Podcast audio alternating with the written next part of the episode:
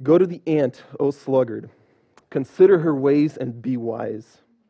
Without having any chief, officer, or ruler, she prepares her bread in summer and gathers her food in harvest. How long will you lie there, O sluggard? When will you arise from your sleep? A little sleep, a little slumber, a little folding of the hands to rest, and poverty will come upon you like a robber, and want like an armed man. Let's pray. Father, we come to your word this morning seeking your wisdom. We know that your true wisdom will bring fruit and it will bring flourishing into our lives, Lord. So we pray that by the power of your Spirit, you would reveal yourself to us, Lord, for your glory. Amen. You may be seated. Um, you had an opportunity to meet those who are going to be baptized, and I just want to remind you that baptism is at 3 p.m. today at the old airport beach park. And unlike the usual baptisms where we first um, have a meal, eat, and then uh, start the baptism for sunset, uh, this, this time we're going to do uh, the, we're going to start baptizing around 3.30 um, the tide is going to be really low for sunset so we're hoping to kind of catch some water um, so don't be late 3.30 we're going to be gathering at the beach to start to baptize so, as we make our way through the book of Proverbs, our desire is to learn and receive godly wisdom. Because we believe that only godly wisdom can bring flourishing for our lives. And godly wisdom, it sometimes contradicts, or a lot of times contradicts worldly wisdom. Um, it is hard to hear, and sometimes godly wisdom will be offensive, especially in light of what our culture approves and disapproves. But it's the only wisdom that guarantees our flourishing as God's people. And we believe it is so important for us to come on a Sunday morning and devote ourselves, to devote our time to God's Word, because that's where the wisdom comes from. And this morning we have a pretty practical text. Solomon, in his wisdom, brings us to this character who he refers to as the sluggard. And to those of you who don't know what sluggard means, uh, sluggard literally comes from the word slug. And slugs are slow, therefore, sluggard. In Hebrew, the word for sluggard is etzel, um, which means to be a slack, a sloth, lazy, and stupid. And so here in our, in our text, Solomon cries out to the lazy, and he says, How long will you lie there? O sluggard? When will you arise from your sleep? And oftentimes, when we uh, imagine lazy people, when we think of sluggards, uh, the images that might come to our head are people who you know binge watch shows from till till 2 a.m. and then sleep until 2 p.m. Couch potatoes that are glued to their video games and to their TVs all day long. Uh, employees that do everything possible not to do the job they were hired to do. Um, kids that sit around in coffee shops eating avocado toasts, you know, waiting, wait, wait, waiting for money to magically appear in their accounts so they can go on the next backpacking Euro trip. Or homies that are slacking off on the beach or their lanais smoking joints all day long. And I'm sure you have many, many good examples of lazy people. But as we look closer at Solomon's words, this morning and seek to rethink laziness, what we can realize is that laziness stems out far past the stereotypical slackers. It reaches much further than we suspect, and many of us are slaggards, sluggards without even knowing it, or slackers. It's a mix. and when we hear Solomon call out to the sluggard, we might think that he's calling them to the opposite spectrum. We might think that he's that the contrary of a sluggard is, is the other extreme, you know, to be someone who is constantly busy, um, someone who has a bazillion things going on at once. They can't stop moving, they're always up to something. But the solution to laziness is not busyness. That is not the life that Solomon is calling us to. I think it would be helpful for us to go to another book that Solomon wrote, the book of Ecclesiastes, chapter 3. Um, some of the most famous words that Solomon written. And I think these words can bring clarity and balance to what our lives should look like in light of laziness. Chapter 3 of Ecclesiastes, verse 1. For everything there is a season and a time for every matter under heaven a time to be born and a time to die, a time to plant and a time to pluck up what is planted, a time to kill and a time to heal, a time to break down and a time to build up, a time to weep and a time to laugh, a time to mourn and a time to dance, a time to cast away stones and a time to gather stones, a time to embrace, a time to refrain from embracing, a time to seek and a time to lose, a time to keep and a time to cast away, a time to tear and a time to sow, a time to keep silent and a time to speak, a time to love and a time to hate, a time for war and time for peace. Verse 12 I perceive that there is nothing better for people than to be joyful and to do good as long as they live. Also, that everyone should eat and drink and take pleasure in all their toil this is God's gift to man. So, as, as we hear these words from Ecclesiastes chapter 3, what Solomon is doing is he, he's taking us through different stages of life, different periods, different moments. And what he's repeatedly telling us is that there is a time.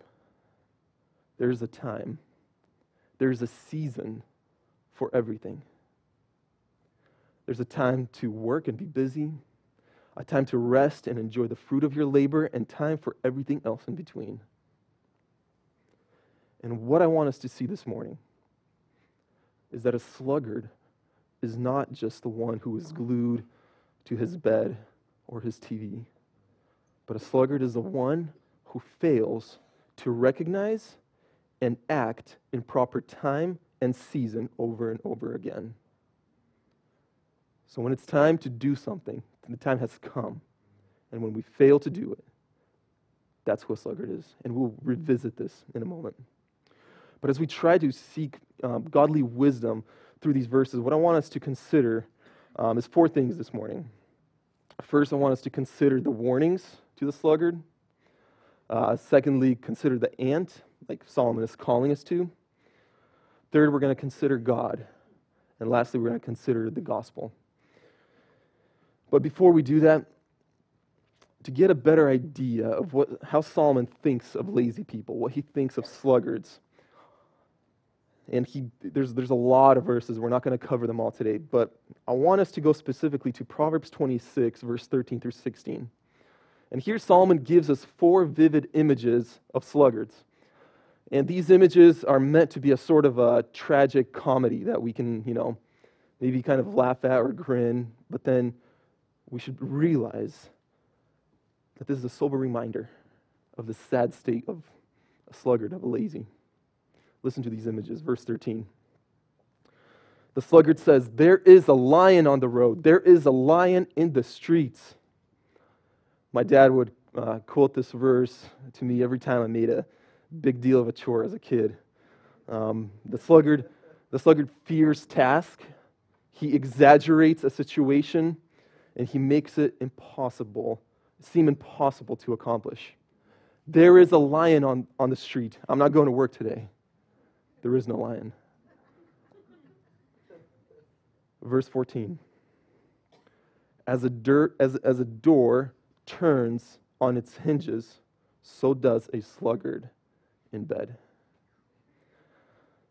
Um, in my opinion, I think if Solomon was with us here today, he would say, um, As a door turns on its hinges, so does a sluggard on his phone. I think that cell phones are the epitome of laziness in our culture. How long will you lie there, O sluggard? When will you get off your phone? I think that's what Solomon would tell us today. So,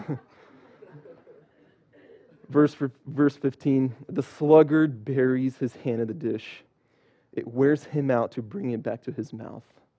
Some chronic laziness. And lastly, verse 16 the sluggard is wiser in his own eyes than the seven men who can answer sensibly. A sluggard doesn't recognize his stupidity. In light of the multitude of wisdom and sensible counsel, he still thinks he's right and wise. And that is why it is so important for us, like I said before, to gather together and to hear the word of God and pray and beg God to, by the power of His Spirit, illuminate our minds and hearts to see where we are at truly and where God is calling us to go.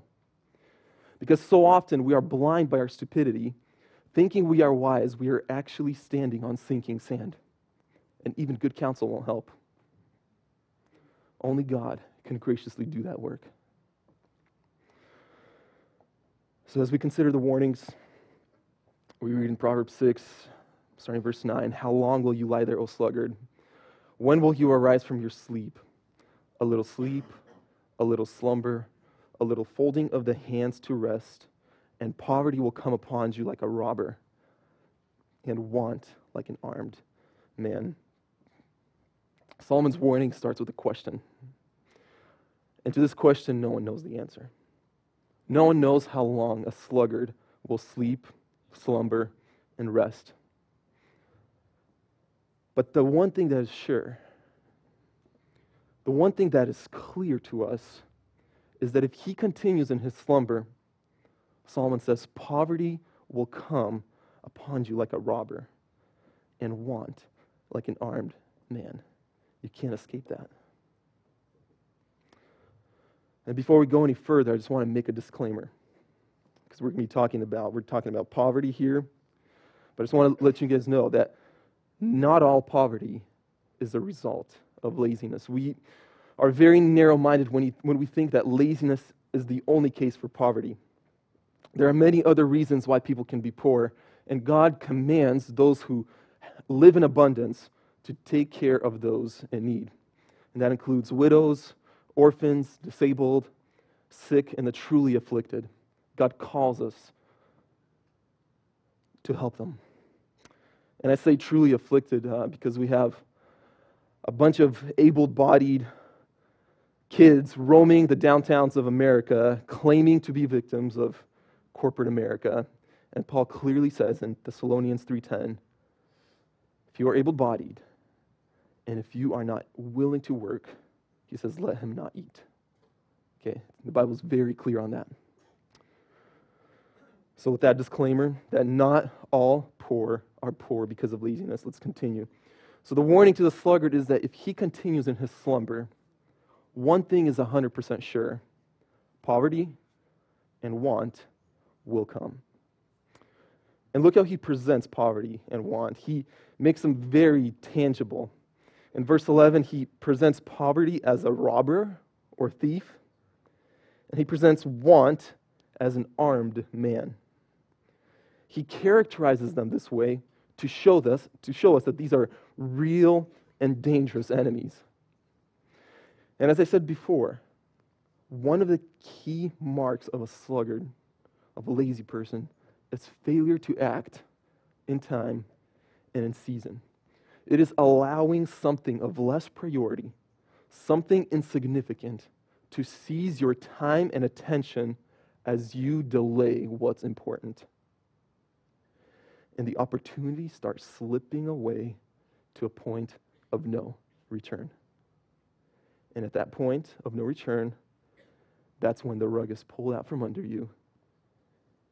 And in this moment, Solomon describes this moment as the arrival of the armed man, the thief, and the robber.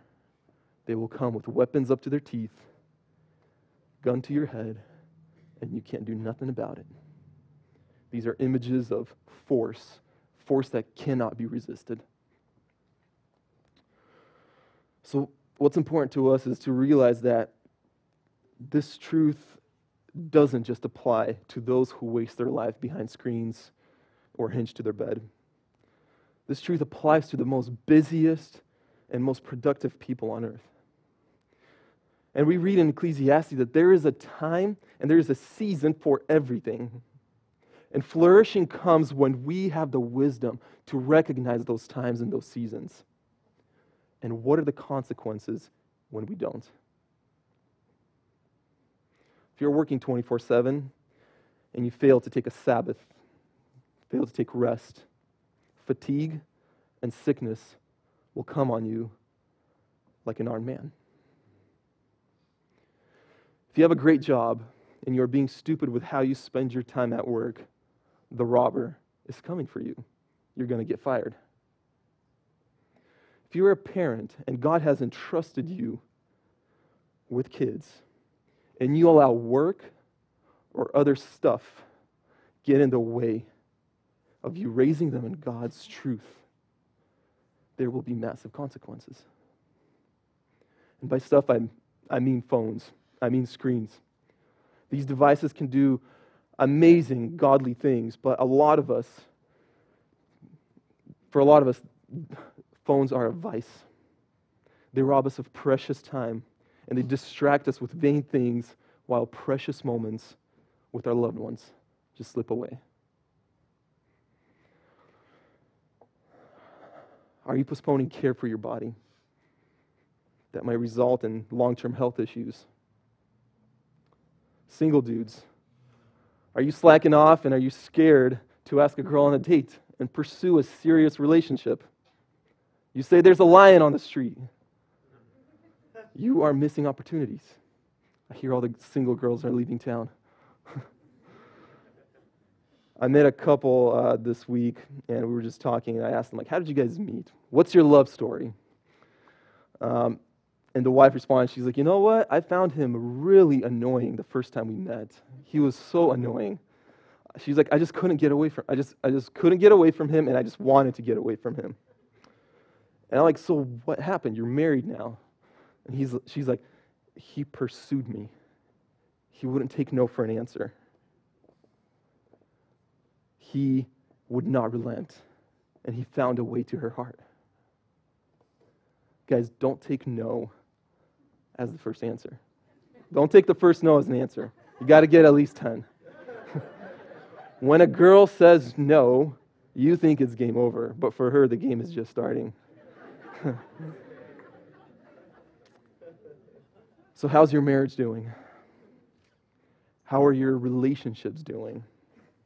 Are you slacking off and pursuing one another and pursuing reconciliation if reconciliation is needed? How long will you keep that pet sin of yours around? Why are you allowing it to be a source of hindrance to your flourishing? And we can go on and on and on. God gave, another example is God gave us dreams. He gave us, he gave us desires to go and do something for His glory, and we are delaying time. We are not acting in season. How long will you lie there, O sluggard? When will you arise from your sleep? And I don't know what may be going on in your life and how these truths can apply to you and what your specific situation is. But listen, recognize the time and season. Do mm-hmm. not delay. The stars will never be perfectly aligned. But what will happen is all the missed opportunities, all the delay, and failure to recognize time and season will someday be guns pointed to your head. Let's consider the ant. Solomon says, Go to the ant, O sluggard. Consider her ways and be wise. Without having any chief, officer, or ruler, she prepares her bread in summer and gathers her food in harvest. Solomon says the, the creature that you wipe off the counter, go to her and learn some wisdom. And when we think of like the animal kingdom, when we think of, you know, when you go to the zoo, uh, for the most part, most creatures are just laying around, they're lazy. Um, you know, as you look in the cages and the aquariums, everybody's just rolled up in their little corner and they just don't want to do anything. The ant, if you notice, never sits still. It's always on the move. It's always working. The ant knows that there is a time and that there is a season because she gathers her food in the summer and in the harvest. The ant knows that there are hard times coming and that there will be a time where there will be no food, and the stored food is going to bring flourishing. But look how she does it. We read in verse 7 that the ant works without having any chief, officer, or ruler. TED Ed does these uh, cool animated educational videos on YouTube, and recently they did one on the ant. And they say that, yes, research shows that the ant has, they have no managers. There's thousands of them working in armies in perfect harmony and completely without management. That is amazing. Not only is the ant able to recognize time and season, not only is it diligent, diligent and hardworking, but it does so without any supervision, without any management or control. The ant is self motivated, self accountable, and self controlling. The ant doesn't rely on someone or something else to stimulate its enthusiasm. So, next time before you step on the ant or smudge it off your counter, just take a moment and look at the ant. Observe its perfect work ethic. That's what Solomon is calling us to. Even if you're not a sluggard, I think we all have something to learn from. And in a world where so many people they excuse their laziness by victimizing themselves, we need more people like the ant. We need more people who have a backbone, who have conviction, who refuse to drift with the culture, who refuse instant pleasure. We need people who have a great vision for their life, a vision that's greater than immediate gratification. People who are self motivated and with a good work ethic. And like an ant, we need people who are able to do life without chief, officer, ruler, or management, constantly poking, constantly pushing, constantly shoving you forward. In time, in, in time of laziness, what we need is a vision that is greater than ourselves. We need a mm-hmm. vision greater than the boring, mundane routines and the uneventful daily grind. We need something that will pull us out of our beds early morning pull us away from our screens and invigorate excitement to live. That's what we need. And I hope that the next two points will help us with that. So, as we consider God, what does God think of work? What does God think of our mundane routines? Speaking of the daily grind, listen to this quote from Tim Keller quote, Every, everyone will be forgotten. Nothing we do will make any difference. And all our good endeavors, even the best, will come to naught unless there is God. If the God of the Bible exists, and there is a truer reality beneath and behind this one, and this life is not the only life, then every good endeavor, even the simplest one, pursued in response to God's calling, can matter forever. Unless there is God, none of our efforts matter. So, how and why does the existence of God make our efforts matter? How does the smallest effort, the most simplest one, how does it matter to God? when God created the world, He gave us, He gave the humans a mandate. He gave us an order. It's called the creation mandate. In Genesis 1:28 we read, "And God blessed them, and God said to them, Be fruitful and multiply, and fill the earth and subdue it, and have dominion." And then in Genesis 2:15, the Lord God took the man and put him in the garden of Eden to work it and keep it. Now, this is before the fall, which means work and productivity was always part of God's perfect design for humanity. We were not created to sit around and do nothing, and somehow sin has messed that up. No, work was always part of God's plan for human flourishing. And the creation mandate is not a suggestion. It's a command. It's a command to, for us to be fruitful, to subdue the earth, to have dominion over creation, to work, and to keep the earth. It's God's command. So, how does this creation mandate help us, people living in the 21st century? Why does it matter today? You see, your aspiration, your desires to achieve, to accomplish, to be creative, to be productive, those desires didn't just come out of nowhere. These are God given desires, and they are meant to work together with God's mandate to cultivate and subdue the earth. God created everything, but he's, he didn't distance himself from us, he didn't distance himself from creation. He is intimately involved with it through the work and through the creation mandate.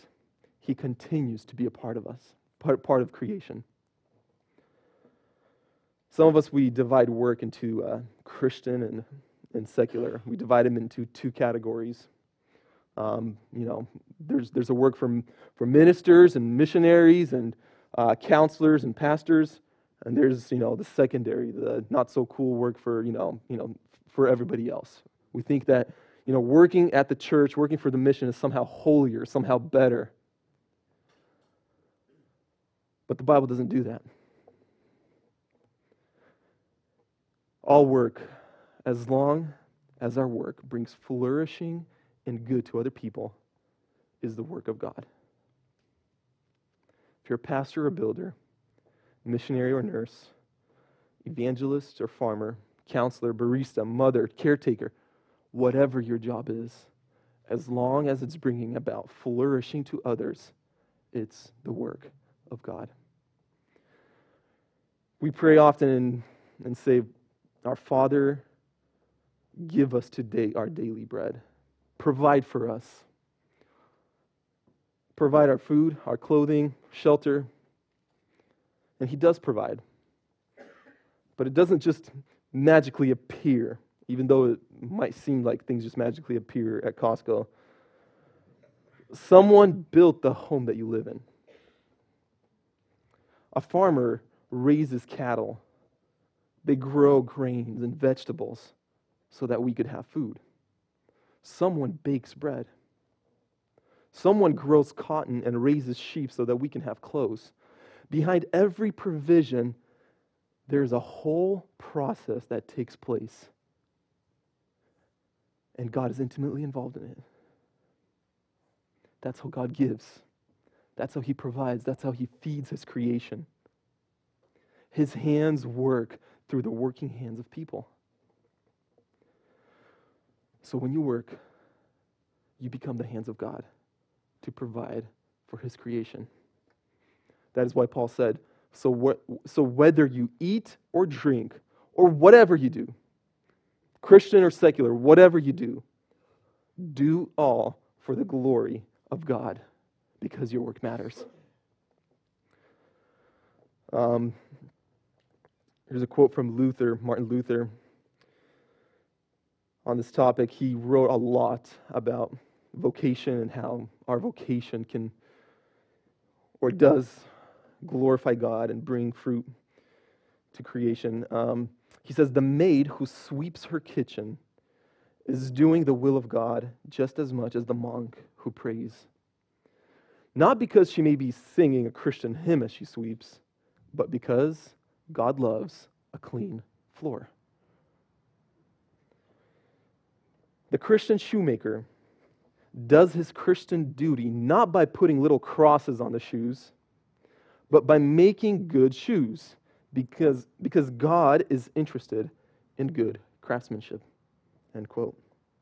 So if you're a doctor or a nurse who fights for the health and for the life of others, if you're a lawyer who is advancing justice, a mother who is investing and who is raising the next generation, if you're a musician, an artist, a police officer, grandma, grandpa, real estate agent, if you're in ministry, construction worker, whatever else your profession or employment does, when you are doing your work for the good of others, for the embetterment of your work environment, and for the glory of God, you are doing exactly what God has called you to do in this time and in this season. And your work has dignity and it has value to God and to His creation.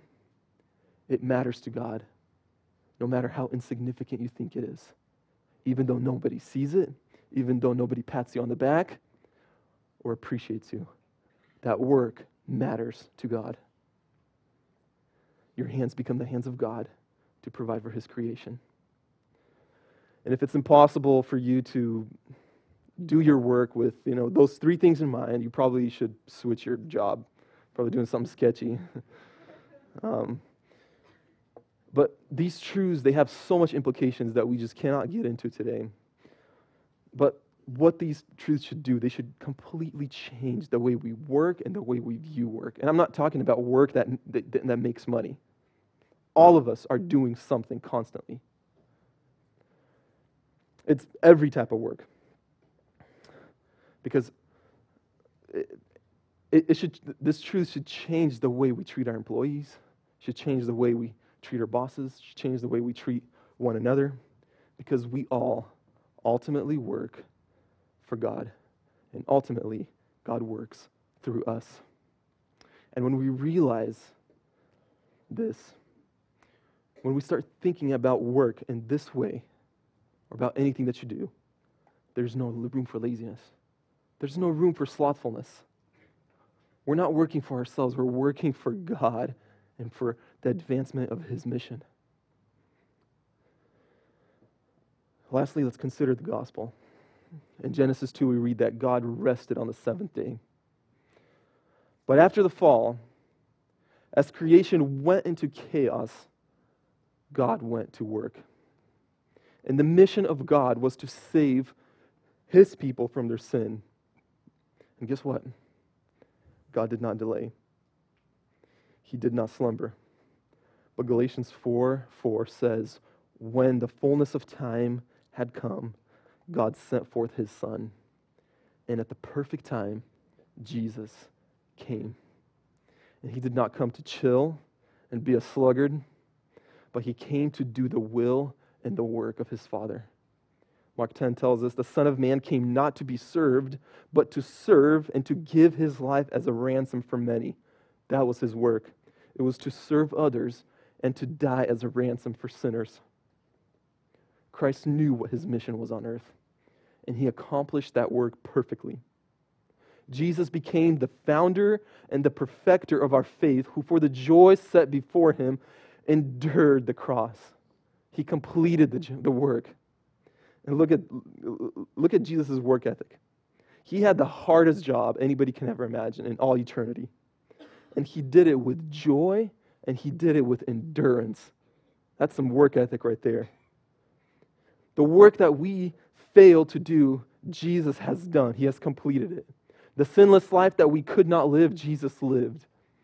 And on the cross, he satisfied God's wrath for all the sins that we committed. He satisfied God's wrath for all the times in life that we were lazy, for all the seasons that we delayed, and all the, all the opportunities that we missed in our sluggard and lazy state. Jesus paid for it all. And, though, and through his blood, he made us children of God. And now, as children of God, he calls us not to be lazy, but to continue the work that he has started here. Knowing that this reality is not the true reality. There's a truer reality that we live for. And our life here is not meant to serve ourselves. Jesus saved us, He rescued us from self centered work. We can do God's work, we can, we can work to seek and serve one another. So if you are a Christian and God has given you gifts, He's given you talents, He's giving you resources, use them to advance His kingdom. Use it to advance the good news of Jesus. Some have financial abundance. Some of you have time. Some of you have wisdom that you can speak into someone. You have health. Use these resources to join God in his work, to advance the gospel, and to serve one another. And in conclusion, if you do not know Jesus today, He's not your Lord, if He's not your Savior, I urge you to recognize the time and the season. Do not be a sluggard. Repent of your sin and believe in Jesus. Now is the time. Today is the day of salvation. Let's pray. Father, we thank you for the work that you have accomplished. That you were not a sluggard, you were not lazy, but you have, with joy, endured the cross. Father, we thank you that you have saved us from self centered work, from self centered service, Lord. And I pray that we would be invigorated by this, Lord. We would be invigorated by the thought that whatever our work is, whatever we do, it matters, Lord. Father, it matters to you. Lord, for those who are overworked, their mind is constantly going, they're so busy all the time. Father, may they not slumber in their rest. Lord, bring them to a place of rest. And for those who are just lazy, Father, they can't find the inspiration, they just can't find the drive to get up in the morning and do what you have called us to do, Father, we pray that you would give them a great vision of what their life is and who they are in you, Lord, so that they would be able, Father, to glorify you through their work. Father, may you be glorified in our lives through everything that we do, in all the seasons, in all times. In your name we pray. Amen.